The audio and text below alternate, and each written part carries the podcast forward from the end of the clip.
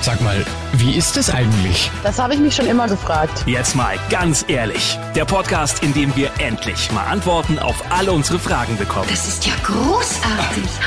Und hier ist der Mann, der Licht ins Dunkel bringt. Martin Brockmeier. Hallo, schön, dass ihr wieder mit dabei seid hier bei Jetzt mal ganz ehrlich. Und an dieser Stelle habe ich zunächst mal eine kleine Bitte an euch. Ihr würdet mir nämlich einen riesen Gefallen tun, wenn ihr auf Spotify diesen Podcast hier bewerten würdet. Positiv versteht sich natürlich. Es würde mir sehr, sehr, sehr helfen. Danke schon mal an dieser Stelle dafür und damit würde ich sagen, verlieren wir auch gar keine Zeit und starten mal rein in die Neufolge. Ja, wir alle schauen immer noch voller Entsetzen auf den Krieg in der Ukraine und viele von uns stellen sich da ja auch die Frage, wie ist es für einen Soldaten Teil dieses Krieges zu sein? Generell auch, wie ist das Leben als Soldat im Krieg? Einen ukrainischen Soldaten dazu zu befragen, versteht sich, geht leider im Moment nur sehr schwer. Aber ich habe mir heute einen Gast eingeladen, der selbst vor nicht allzu langer Zeit Soldat in einem anderen Krieg war, der uns auch noch vor ein paar Monaten schwer beschäftigt hat. Nämlich Johannes Claire, er war Bundeswehrsoldat im Afghanistan-Krieg. Hallo Johannes. Moin. Johannes, ich habe es gerade angesprochen, der Ukraine-Krieg gerade allgegenwärtig. Wie schaust du als ehemaliger Soldat auf den Krieg da in, mitten in Europa? Ich habe zwei Gefühle und Sichtweisen auf diese Sache. Das eine ist natürlich das, was mich als ziviler äh, Staatsbürger bewegt, nämlich zum Beispiel die Angst, dass dieser Krieg sich ausweiten könnte, die, äh, unglaublich, der unglaubliche Schock, dass das halt mitten vor unserer Haustür passiert. Hm. Deswegen sind ja andere Kriege nicht weniger schlimm, zum Beispiel im Jemen oder äh, der Bürgerkrieg im Kongo, der seit vielen Jahrzehnten herrscht, aber es ist einfach nochmal was anderes, wenn es direkt vor der eigenen Nase passiert. Und äh, in dem Zusammenhang ist es für mich doch schon ein großer Schock gewesen. Das ist das eine. Und das zweite ist, dass ich als Soldat natürlich äh, um die ähm, wirklich schrecklichen Dinge weiß, die in einem Krieg passieren, die im Feuergefecht passieren, die mit Tod und Verwundung passieren. Und äh, das holt mich natürlich dann nochmal auf eine ganz andere persönliche Ebene ab über all die schrecklichen Dinge wollen wir gleich auch ausführlich sprechen. Jetzt äh, wollen wir erstmal noch in deine Vita schauen. Wie kam es dazu, dass du Soldat wurdest? Kinderwunsch oder wie war's? In der Tat ist es so gewesen, dass ich sehr früh schon den Wunsch hatte, Soldat werden zu wollen. Mhm. Also in meiner Kindheit kannte ich mich schon mit diesem Gedanken und habe das dann auch einfach weiter forciert. Also es stand relativ früh in meiner Jugend fest, dass ich, dass das zumindest ein potenziell sehr reizvolles Berufsbild für mich ist. Ich habe das immer mit Helfen verbunden. Ich wollte was tun, ich wollte was machen, aktiv ja. sein. Ähm, ich hätte natürlich auch zu einer Hilfsorganisation gehen können, aber ich wollte halt auch immer jemand sein, der so ein bisschen, naja, die Schwachen und äh, Wehrlosen beschützt. Und das Beschützen geht ja auch nur mit eigener Wehrhaftigkeit. Also sprich, ja. wenn ich eine Waffe habe, kann ich auch tatsächlich ähm, vielleicht äh, Leben und äh, Gesundheit besser schützen von anderen Menschen. Also das war ein Gedanke, der mich schon sehr, sehr früh bewegt hat. Und natürlich war das auch als Kind so ein bisschen so eine naive Vorstellung, ne? nach dem Ritter in glänzender Rüstung. Mhm. Aber letztendlich habe ich auch als Soldat in der Bundeswehr erlebt, dass wir tatsächlich ja einen sehr hohen moralischen Anspruch vertreten und auch vertreten können. Und äh, dementsprechend das nicht komplett unrealistisch war. Wie schwer ähm, war, ist es da, ähm, Soldat in der Bundeswehr zu werden? Also zu deiner Zeit äh, gab es ja noch den Wehrdienst. Ja, genau. Also ich war Wehrpflichtiger ganz normal 2006. Mhm. Das war einer der letzten Jahrgänge und dann äh, bin ich von Wehrdienst aus Zeitsoldat geworden. Und Zeitsoldat, also quasi Soldat für eine gewisse Zeit, äh, von zwei bis 17 Jahren ist da alles möglich, je nachdem, welche Verwendung und welche äh, Laufbahn man einschlägt, also ob man Offizier werden will und so weiter. Ja, und bei mir war es so, ich war erst Wehrdienstleister und dann wollte ich ähm, Zeitsoldat werden. Ich hatte auch darüber nachgedacht, Offizier zu werden. Mhm. Habe mich allerdings entschieden, ich gucke mir den Laden erstmal von der Pike auf an, also sprich vom unteren Ende und bin dann erstmal als Mannschafter Zeitsoldat geworden, also quasi als Angehörige der untersten Laufbahngruppe. Warst du Luftwaffe oder was warst du da?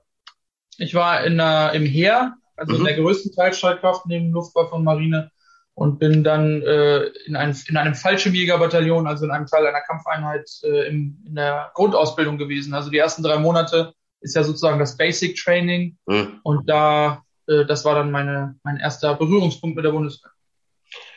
Und wie ging es dann nach Afghanistan? Also das ist ja bestimmt jetzt auch nicht von heute auf morgen gekommen, oder? Ja, ich habe mich sehr früh äh, bereit erklärt, auch in den Einsatz gehen zu wollen. Dafür mhm. muss man auch unterschreiben. Also man unterschreibt quasi die äh, Einwilligungserklärung, dass man dazu bereit ist. Was jetzt nicht heißt, dass man in den Einsatz geht, aber grundsätzlich ist das einfach obligatorisch. Mhm. Vor allen Dingen, wenn man Karriere machen will in der Bundeswehr, kann man sich nicht vor Einsätzen drücken. Aber de facto ist es so, dass niemand gezwungen wird. Also in der Bundeswehr ist das ist mir kein Fall bekannt. Eigentlich ist die Praxis so, dass man freiwillig in Einsatz geht. Ähm, Aber äh, unterschreibt man dann für Einsätze generell oder für einen bestimmten? Nee, man unterschreibt generell für Einsätze. Also man unterschreibt seine Bereitschaft, am, an einem Auslandseinsatz der Bundeswehr teilzunehmen. Okay. Und äh, ja, und dann ist es so, dass natürlich die Kontingente, die Einsatzkontingente, also die Zeiträume und Einheiten, die für den Einsatz geplant sind, das wird ja lange vorher gemacht. Mhm. Es ist ja nicht so, dass man jetzt irgendwie plötzlich überrascht wird. Das ist, kann auch der Fall sein, aber das ist eher eine Ausnahme. Wie zum Beispiel 2011 gab es die Operation Pegasus, da wurden deutsche Staatsbürger aus Libyen evakuiert. Sowas mhm. ist natürlich dann eine, eine äh, Initial ähm, äh, in Einsatzschickung. Äh, mhm. Aber der, äh, der, die Regel ist, dass das ja alles vorher geplant wird, welche Einheit geht wann. Wahrscheinlich wird das mehrere Jahre vorher geplant. Und dementsprechend habe ich dann mich bemüht, in eine Einheit zu kommen, die für einen Einsatzzeitraum vorgesehen ist, 2010, 2011, und habe mich dann dorthin versetzen lassen. Okay, also du wusstest, in diesem Zeitraum geht's für mich nach Afghanistan. Ja, ganz genau. Also es war relativ äh, lange vorher schon klar. Wir haben dann in der Einsatzvorbereitung gesteckt. Also sprich, man geht ja nicht einfach in Einsatz, sondern man bereitet sich gezielt darauf vor. Mhm. Wir wurden trainiert für, die, für den Einsatz, für den Einsatzalltag, für die Einsatzrealität sind dann sehr viel auf Truppenübungsplätzen gewesen, haben Kleinigkeiten geübt, wie zum Beispiel den Umgang mit der Waffe, Magazinwechsel, mhm. viele, viele, viele Dinge und äh, Verwundetenversorgung und so weiter. Und dann äh, rückte halt der Einsatzbeginn immer näher. Die Einsatzvorausbildung, die begann, ich sag mal, die intensivste Phase, die begann so ein Jahr vor dem Einsatz. Ein Jahr, eine krasse Zeit. Mit welchem Gefühl ähm, war das für dich, wie der, der Einsatz nach Afghanistan immer näher ähm, gerückt ist? Ja, für uns bekam das eine sehr konkrete äh, Komponente, nämlich als am Karfreitag 2010, am 2. April, die äh, drei Gefallenen aus unserer Kaserne äh, auftraten. Das sind drei Kameraden, die im Gefecht getötet worden sind, in einem sehr, sehr schweren, heftigen Gefecht mhm. ähm, im Raum Kundus, also sprich auch dort, wo wir hingeschickt werden würden, mhm. in Nordafghanistan. Und da, zu diesem Zeitpunkt war dann spätestens klar, dass es halt jetzt ernst wird. Ne? Also es ist quasi jetzt nicht mehr nur Übung, Übungsrealität, sondern bei der Trauerfeier haben wir alle im Spalier gestanden. Die Bundeskanzlerin war damals da, der Verteidigungsminister. Und wir sind dann wirklich mit den harten Realitäten und auch mit den Konsequenzen konfrontiert worden. Ja, damals, dann war es nicht mehr nur üben und reden über das, sondern wir wurden wirklich live konfrontiert mit dem, was halt passieren kann. Und da wurde uns auch gesagt, die Gefühlslage?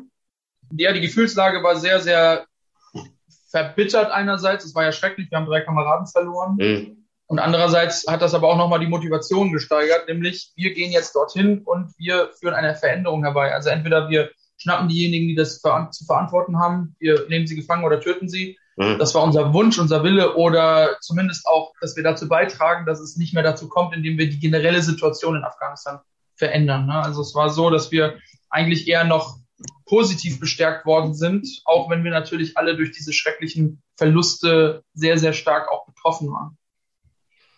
Und dann ging's für dich wann konkret nach Afghanistan? Im Juni 2010 begann der Einsatz. Also im April war der war das Gefecht, Anfang mhm. April, dann kam ein paar Tage später, ich weiß es nicht mehr ganz genau, kam die Trauerfeier und dann ähm, haben wir dann die letzten Wochen sehr intensiv noch trainiert und sind dann Anfang Juni, Mitte Juni, Mitte Juni in den Einsatz geflogen. Zunächst über Usbekistan, da ist ja ein, war, war eine deutsche vorgeschobene Basis, eine. Versorgungsbasis für Afghanistan und dann sind wir von dort aus dann mit einer militärischen Transportmaschine ins Feldlager Kundus geflogen. Was sind das für Gefühle, wenn man da in so einer Militärmaschine sitzt und man weiß jetzt, okay, man fährt äh, in den Krieg?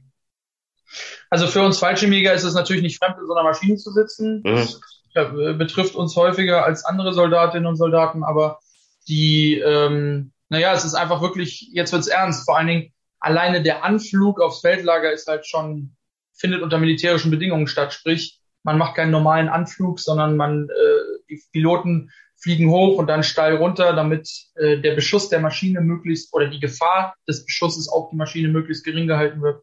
Ja. Ja, und dann, als das erste Mal die Luke aufging, uns die unfassbare Hitze entgegenschoss und wir wirklich dann äh, komplett anderes Klima auch hatten, sofort an furchtbar anfingen zu schwitzen. Das mhm. sind ja Dinge, die auch unabhängig von der Lebensgefahr erstmal komplett anders sind und die dich, die mich dann in diesem Moment abgeholt haben auf verschiedenen Ebenen, ne? was jetzt Sinneseindrücke angeht, die grelle Sonne, die Hitze, das Schwitzen, mhm. der Geruch dort, äh, ist alles komplett anders und dann aber auch noch in einer, in einem, im Kampfanzug zu sein mhm. und zu wissen, gleich könnte es zum scharfen Einsatz kommen. Ne? Das sind alles wirklich sehr, sehr krasse Eindrücke und vor allen Dingen, es ist so anders als das, was wir hier in Mitteleuropa haben. Also die Lebenswirklichkeit in Deutschland könnte nicht unterschiedlicher sein von dem, was in solch einem Auslandseinsatz passiert.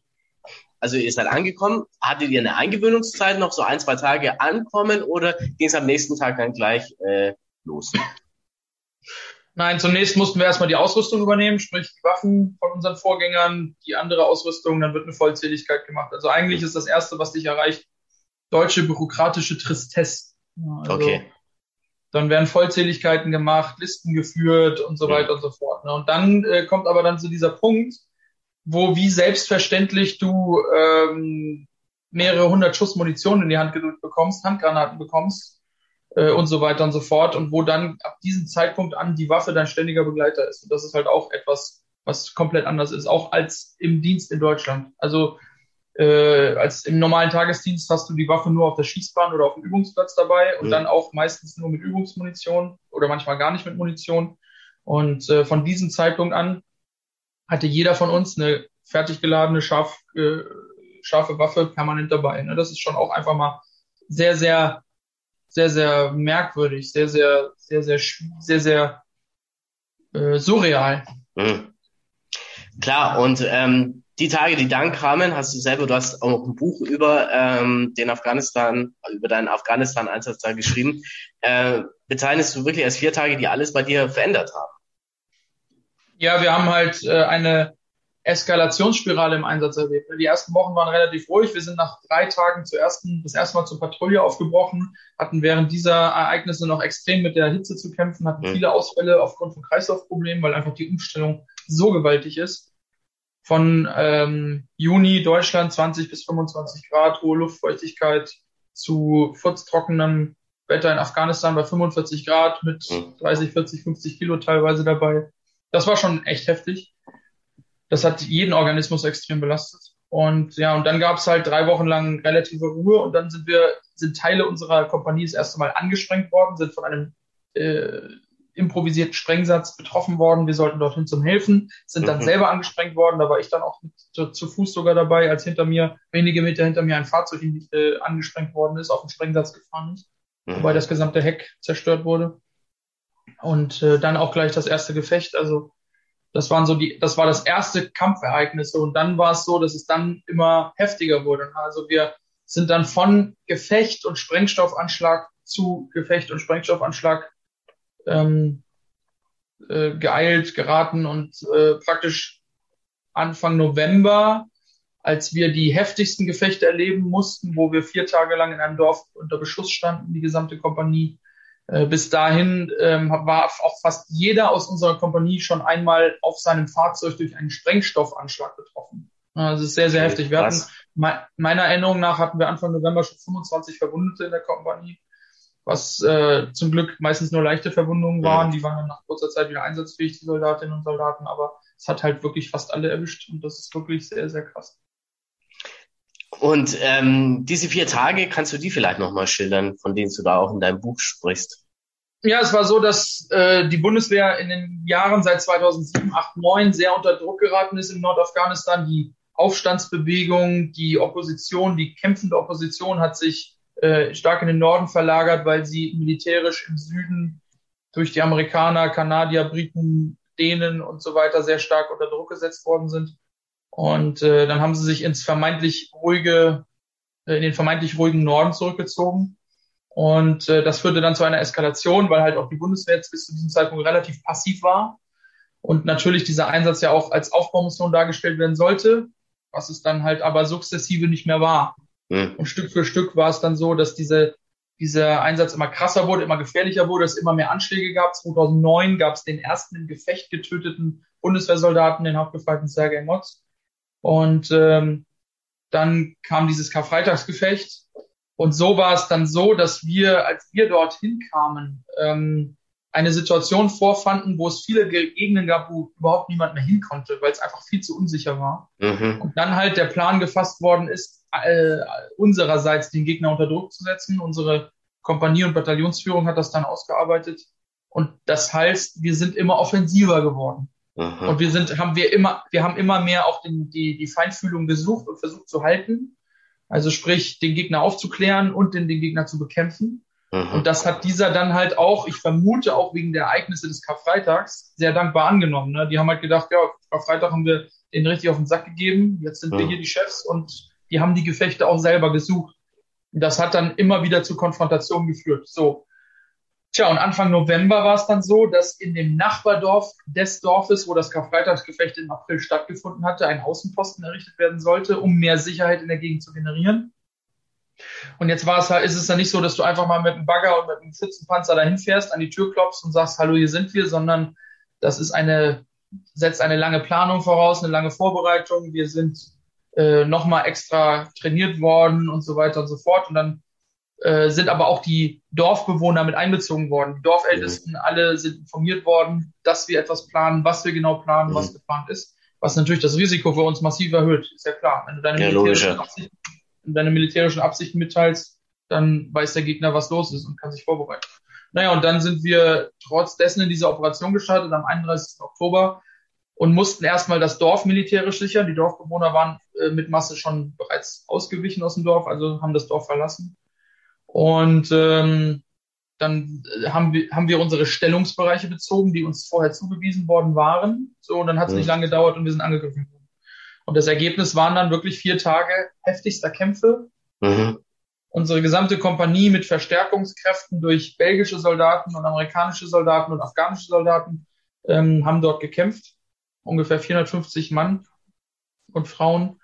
Und äh, dann war es so, dass wir halt in diesem Dorf saßen und währenddessen amerikanische Soldaten vom südlichen Distriktteil aus den Gegner angegriffen haben und dann versucht haben zu erreichen, dass sie in unsere Richtung ausweichen. Also quasi mhm. sie in unsere Arme zu treiben. Mhm. Naja, und die Aufständischen haben natürlich in diesem Moment alles eingesetzt, was sie hatten, um sich uns gegen uns zu wehren. Und die haben mhm. mit Maschinengewehren geschossen, mit Kalaschnikow ganz normal, mit Panzerfäusten, mit RPGs und halt auch mit Mörsern, ne? also Steilfeuer äh, aus der eigenen Stellung wurde dann mit Mörsergranaten von oben in unsere Stellung geschickt. Jetzt nicht zum Glück nicht bei mir, wir waren unter freiem Himmel, aber die Baustelle dieses Vorpostens, der dort errichtet werden sollte, in dem Dorf wurde beschossen, was dann immer wieder zur Einstellung der Arbeiten geführt hat mhm. und so weiter. Also eine, ein riesen Rattenschwatz, der dran hängt. Und äh, sie haben alles eingesetzt, was sie hatten. Viele, viele ähm, Kämpfer müssen es auch gewesen sein. Es gibt da Schätzungen drüber. Und letztendlich war es dann so, dass wir nach vier Tagen der heftigsten Kämpfe von morgens bis abends ähm, am fünften Tag morgens die Meldung kam, dass der afghanische, afghanische Geheimdienst meldet, im gesamten südlichen Distrikt, also in dem gesamten Abschnitt, in dem wir waren, sind, der, sind alle Aufständischen tot, geflohen oder übergelaufen. So, und es waren auch keine Kampfhandlungen mehr. Die haben diese Kampfhandlungen eingestellt. Und meine Erklärung ist dafür auch, dass deren Verluste sehr hoch gewesen sein müssen. Sonst hätten sie nicht diese, äh, diese Kämpfe eingestellt und hätten sich zurückgezogen, was ja bis dahin total untypisch war das hieß dann, wir waren das erste Mal Sieger auf dem Schlachtfeld. Das war wirklich sehr, sehr krass und beeindruckend. Und auch nicht ganz erwartet. Was geht da einem Kopf rum in, in solchen vier heftigen Tagen, wo es ja auch prinzipiell sein kann, dass man von so einer äh, Granate oder sonst irgendwas äh, getroffen wird? Also die, ähm, die, die, die Gefühlsregungen sind extrem. Die sind vor allen Dingen erstmal extrem. Das ist, bedeutet zum Beispiel krasse Angst zu haben. Ich hatte wahnsinnige Angst, äh, während wir unter Beschuss standen. Mhm. Sobald der Beschluss aufhörte, war die Angst weg. Dann gab es auch Euphorie, zum Beispiel, wenn unsere Panzerhaubitze, also dieses große Artilleriegeschoss, die jetzt ja auch in die Ukraine geliefert werden soll, mhm. von unserem Feldlager zehn Kilometer entfernt aus auf von uns zugewiesene Koordinaten geschossen hat. Und dann später hörten wir dann von belgischen Soldaten, die das von der Seite, also wir saßen, lagen so in unserer Stellung und mhm. gegenüber ist die Panzerhaubitzengranate eingeschlagen mhm. und hier äh, rechts neben uns waren belgische Soldaten in Stellung und die haben dann über ihre, äh, über ihre Optiken äh, vom Fahrzeug und so weiter beobachtet, was, was die Wirkung war. Ne? Die haben zum Beispiel erzählt, einmal flog das Geschoss ran, explodierte, mhm. Und äh, dann näherte sich der Explosionsstelle ein feindlicher Kämpfer und hat sich runtergebeugt zu einem, der, in dem er wohl aufhelfen wollte. Der war vermutlich getroffen worden. Ja. So, und die äh, Panzerhaubitze hat in der Regel zwei Schüsse abgegeben. Dann kam der zweite Schuss und dann haben die gesagt, sie haben gesehen, wie er nach oben geguckt hat und ist dann in einer Staubwolke verschwunden. Danach war nichts mehr dort zu sehen. Also wir haben in solchen Situationen natürlich uns auch einfach gefreut. Wir haben uns gefreut, dass Menschen, die auf uns geschossen haben, die uns töten wollten, ausgeschaltet waren. So, und das heißt also, es gab krasse Angst, es gab krasse Euphorie, mhm. es gab auch Resignation in Momenten, weil wir einfach nicht wussten, wie lange wir da werden bleiben müssen. Wir waren dort länger eingesetzt als die vier Tage Gefechte. Wir mussten danach noch dort bleiben. Äh, ich meine zwei oder drei Tage, ich bin mir mal nicht ganz sicher, um die Stellung zu halten. Mhm. Und dann in dem Moment, wo ja natürlich im Bewusstsein ist, die Feinde sind weg, du es aber nicht hundertprozentig sagen kannst. Du kannst ja nicht die Sicherung aufgeben. Es mhm. muss weiterhin permanent der ganze Bereich gesichert werden. Stellte sich dann auch eine gewisse Langeweile ein. Das ist als Soldat sowieso immer äh, ein Riesenproblem aus meiner Sicht. Ne? Du kämpfst ja nicht permanent, mhm. sondern in der Regel wartest du ja drauf.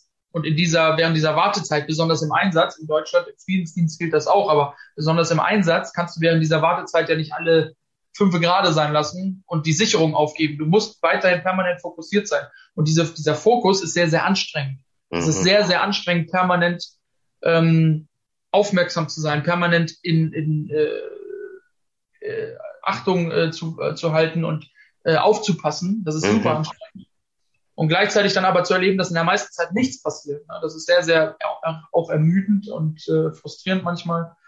Und dann aber wieder die Momente, wo die, wo es so heftig wird, weil die Gefechtsintensität so hoch ist, mhm. dann wieder voll da zu sein und zu erleben, dass die gesamte Warterei ja nur zu diesem Punkt geführt hat, wo es dann knallte. Was dann manchmal vielleicht nur ein paar Sekunden waren, ne? aber dann wieder eine völlige, einen völligen Rausch im Kopf äh, aufgrund des Adrenalinausschusses zu erleben. Ne? Also sämtliche Gefühlsregungen gehen immer in ein Extrem. Kann man da überhaupt dann schlafen bei sowas oder? Ja, du bist irgendwann so müde, dass du schläfst. Das ist das passiert ganz normal. Also das, ich sag mal, Soldaten haben ja und Soldatinnen haben ja auch die Fähigkeit, dass sie einfach an jedem Ort ständig schlafen können. Und man sieht das immer, immer wenn Soldatinnen und Soldaten warten, siehst du die eigentlich schlafend.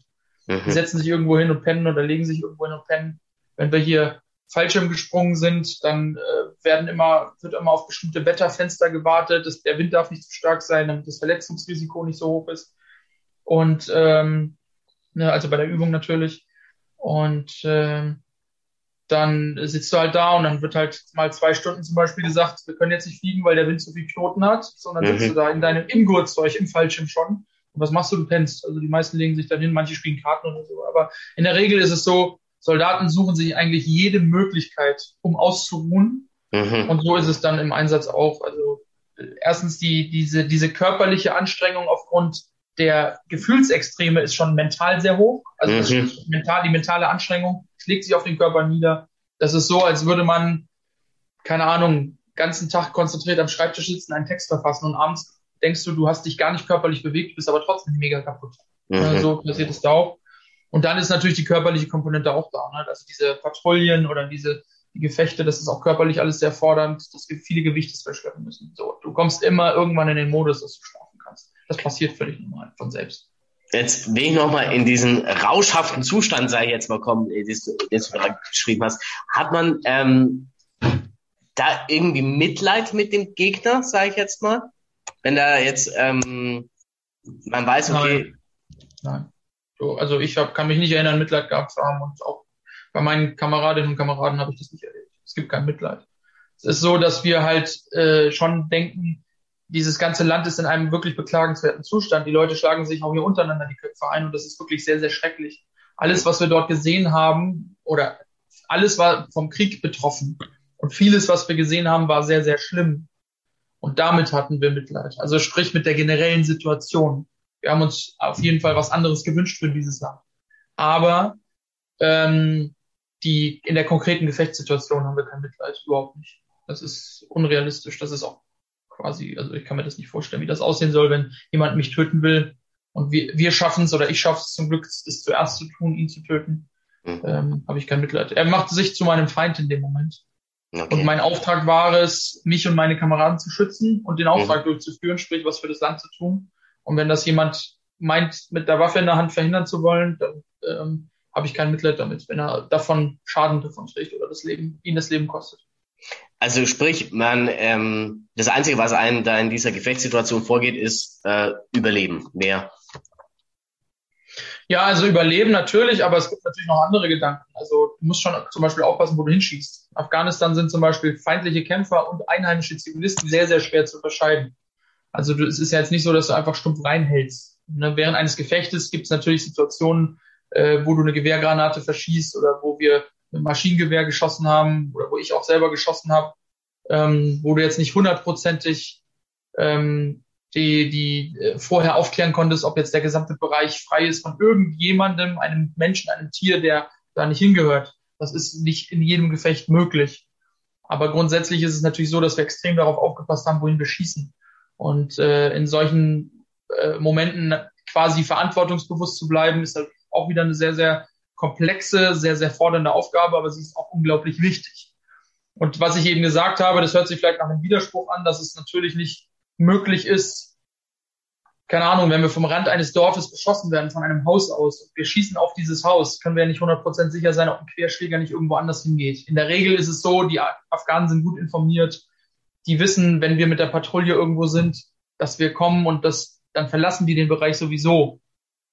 Ähm, aber, oder beziehungsweise spätestens, wenn sie wissen und sehen, dass Aufständische in Stellung gehen, dann gehen sie, hauen sie spätestens ab. Ähm, aber natürlich können trotzdem äh, zivile Opfer niemals komplett ausgeschlossen werden. Das ist auch einfach unrealistisch. Es ist einfach leider eine Realität des Krieges, ähm, dass halt Civilian Casualties nie hundertprozentig ausgeschlossen werden können. Wer das glaubt, ist grenzenlos naiv. Wir Deutschen, ich sage das deswegen so deutlich, weil wir Deutschen ja oft glauben, wenn wir irgendwas tun auf der Welt, sei das immer mit einer weißen Weste verbunden. Und damit meine ich sowohl militärisches Engagement. Wir glauben ja, dass wir Einsätze führen können, die einen reinen Aufbaueinsatz darstellen, ohne dass es irgendwie zu Kampfhandlungen oder zu, zu, zu ähm, äh, zivilen Opfern kommen könnte. Und wir glauben ja auch gleichzeitig, dass das, was wir tun in Deutschland, irgendwie keinen Einfluss auf die Welt hat. Also jedes Kleidungsstück, das ich trage, viele Lebensmittel, die ich konsumiere, jedes Smartphone, das ich nutze, mhm. hat eine Blutspur. Das ist Fakt. Aber wir Deutschen tun immer so, als würden unsere Alltagskonsumentscheidungen und unsere Militäreinsätze immer auf einem absolut sauberen, ethisch sauberen äh, Level stattfinden und wir immer eine weiße Weste bewahren. Und das ist in einem Kriegsgebiet völlig unrealistisch. Das ist in unserem Wirtschaftskreislauf unrealistisch und es ist im Kriegsgebiet unrealistisch. Und deswegen sage ich das. Es ist ganz, ganz furchtbar, wenn Zivilisten betroffen werden, die unschuldig sind. Aber es lässt sich halt manchmal durch bestimmte tragische Umstände ähm, passiert es trotzdem. Lässt es sich nicht vermeiden, ist Quatsch, aber es passiert halt leider. Und äh, trotzdem ist es umso wichtiger, dass wir als Soldatinnen und Soldaten halt im Einsatz aufpassen, was wir. Mhm. Das nimmt auch einen großen Teil unserer, unseres Alltages, unseres Fokus in Anspruch. Absolut. Jetzt, ähm, was hat diese, diese heftigen vier Tage, was haben die mit dir bewirkt? Also die gehen ja nicht spurlos an einem, auch nachdem du wieder in Deutschland ähm, zurückgekommen bist, an einem vorbei. Wir sind ja in Deutschland ähm, sehr wenig mit Kriegserlebnissen konfrontiert. Das heißt also, es ist erstmal, als ich zurückkam, war es erstmal ein sehr, sehr großer, sehr, sehr großer Umbruch wieder. Also mhm. quasi wieder aus einer, aus einer Realität gerissen zu werden, die durch den, durch den Rückflug halt, die so komplett anders ist und in eine andere, komplett andere Welt gebracht zu werden, in der wir halt vieles ausblenden, vieles äh, nicht wahrhaben wollen. Und damit meine ich halt, wie gesagt, ne, nicht nur Kriegsereignisse, sondern auch unsere Konsumfolgen und ähm, was interessieren uns ja die Bangladeschis, die Kinder, die da in Kleiderausbeuter für Betrieben unsere Kleidung nähen, weil wir brauchen ja sowieso jeden Monat neue, neue Klamotten, weil es ja irgendwie wieder aus der Mode. Ne? Das, das ist ja alles ein Komplex. Und das, du kommst aus dem Einsatz zurück und findest halt ein Land vor, das sich halt um solche Folgen und Verantwortlichkeiten nicht schert. Das ist mhm. schon mal sehr krass so. Und meine, meine persönlichen Folgen sind halt, dass die, dass diese lebensbedrohlichen Ereignisse mich traumatisiert haben. Also sprich, dass mein äh, Unterbewusstsein sie nicht verarbeiten konnte und dass sie mich halt dann auf dieser äh, unerwarteten Ebene eines Traumas wieder eingeholt haben. Also sprich, Symptomatik hat sich entwickelt, ne? Angst hat sich entwickelt, Agoraphobie, ähm, viele andere Ängste, viele andere Probleme und das sind Dinge, die mich halt bis heute begleiten. Wie äh, wird man damit fertig? Also du hast angefangen, ähm, Buch oder du hast ein Buch darüber geschrieben, über deine ähm, Erlebnisse in Afghanistan. Ähm, was hilft dir da noch? Also das hilft dir die Bundeswehr da konkret oder gibt es da Angebote? Also erstmal ist es ja so, dass ein traumatisierter Mensch Anspruch auf therapeutische Behandlung hat. Gerade in der Bundeswehr ist es auch so. Es gibt ein Programm für Einsatzgeschädigte, dass sie therapeutisch versorgt werden und auch äh, weiter beschäftigt werden können.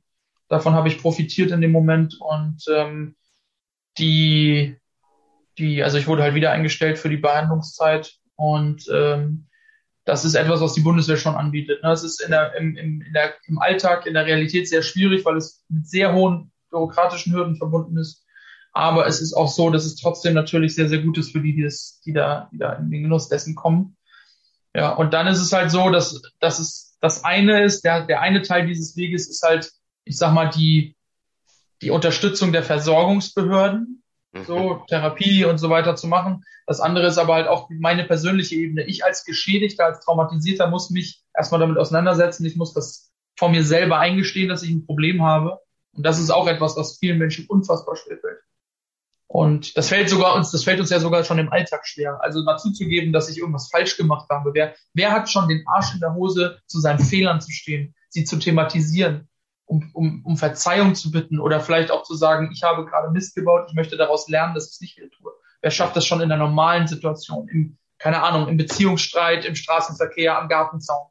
So, und wenn dann auch noch ein Trauma obendrauf kommt, also sprich, ein Trauma ist ja eine Situation, die wir als lebensbedrohlich empfunden haben und die uns quasi mit Urängsten triggert und uns dann nicht mehr loslässt. Ne? Und ein Trauma kann dich auf viele vielfältige Weise jeden Tag immer wieder einholen. Durch Gerüche zum Beispiel. Ne? Rettungssanitäter, die Brandopfer behandelt haben, berichten sowas, dass sie vielleicht, wenn sie Grillfleisch riechen, angetriggert sind.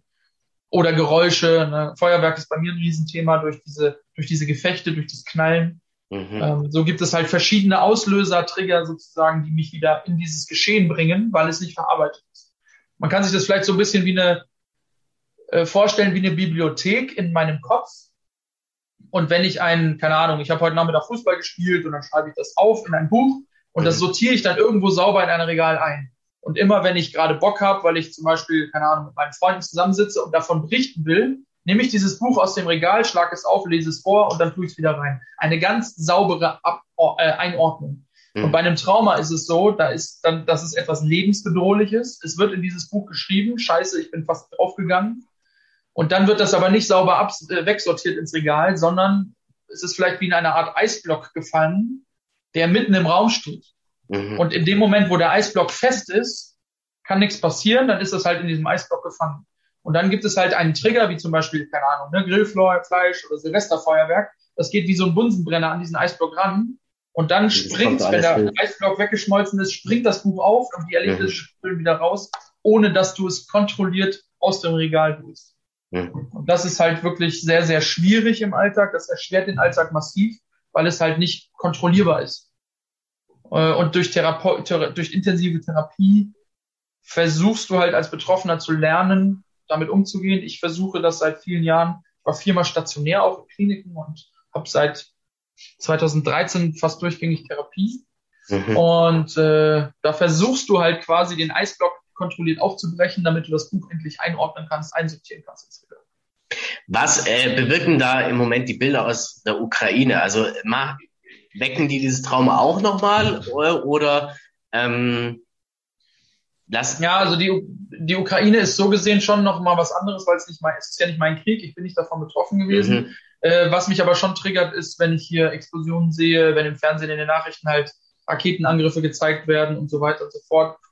Zerstörungen. Die Bilder sind schon noch ein bisschen anders, weil die Ukraine auch von der Infrastruktur her anders ist als Afghanistan. Mhm. Ähm, immer, immer noch nicht mit Deutschland vergleichbar, aber es gibt Hochhäuser, asphaltierte Straßen, Stromleitungen und so weiter äh, in einem ganz anderen Umfang das Visuelle ist schon noch ein bisschen anders. Mhm. Aber die Explosionen zu sehen, die Rauchsäulen, die, die, äh, die Schießereien und so, wenn, wenn ich es denn sehe, äh, ist das schon, holt mich das schon sehr wieder auf, äh, zurück in den Einsatz. Ähm, was den Gesamtkonflikt angeht, bin ich, glaube ich, eher als Staatsbürger besorgt, denn als traumatisierter, ne? weil einfach keiner von uns weiß ja, was Putin als nächstes vorhat und wie weit sich das noch auswirkt und was das für uns bedeutet. Was bedeutet für uns äh, der, äh, die Reduzierung der Weizenernte, was bedeutet für uns die, äh, das Ausbleiben von Öl- und Gaslieferungen mhm. und so weiter. Ne? Das holt mich auf einer bürgerlich besorgten Weise nochmal ab. Also es ist eine, es ist eine vielschichtige Ebene.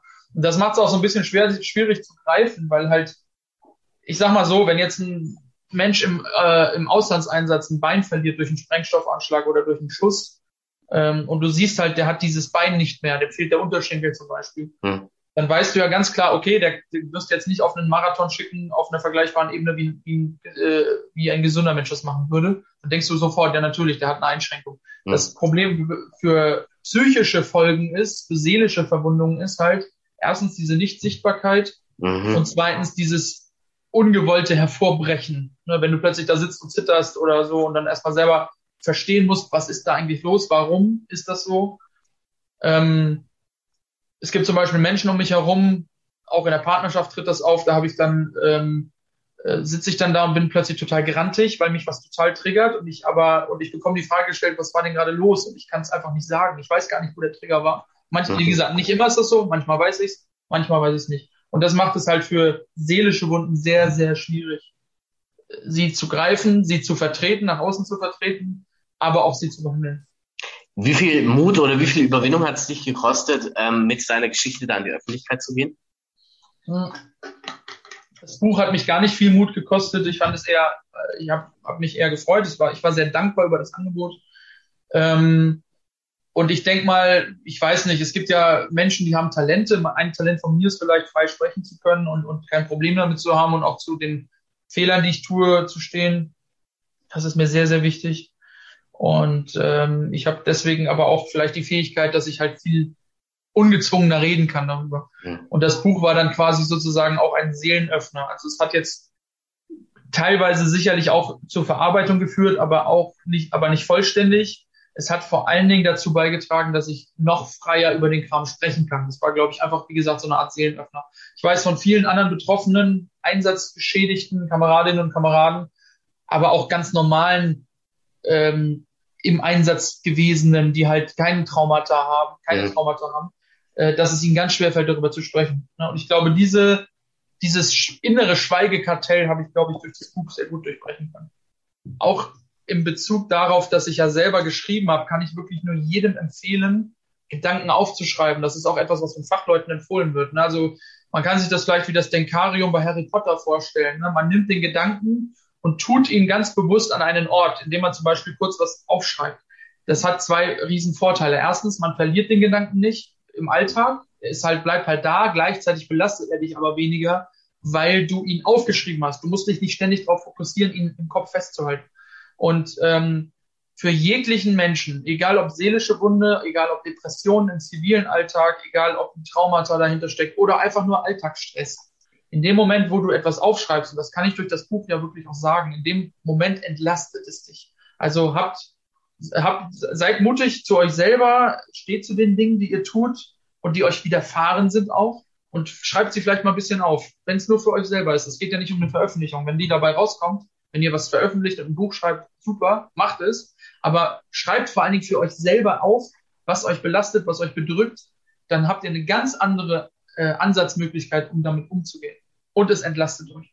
Ein wunderschönes Schlusswort. Dann sage ich dir vielen Dank für das Gespräch. Wir haben viel erfahren über, ähm, wie es Soldaten wirklich im Krieg geht, was ja. das für sie bedeutet. Ich sage dir vielen Dank und wünsche dir alles Gute noch.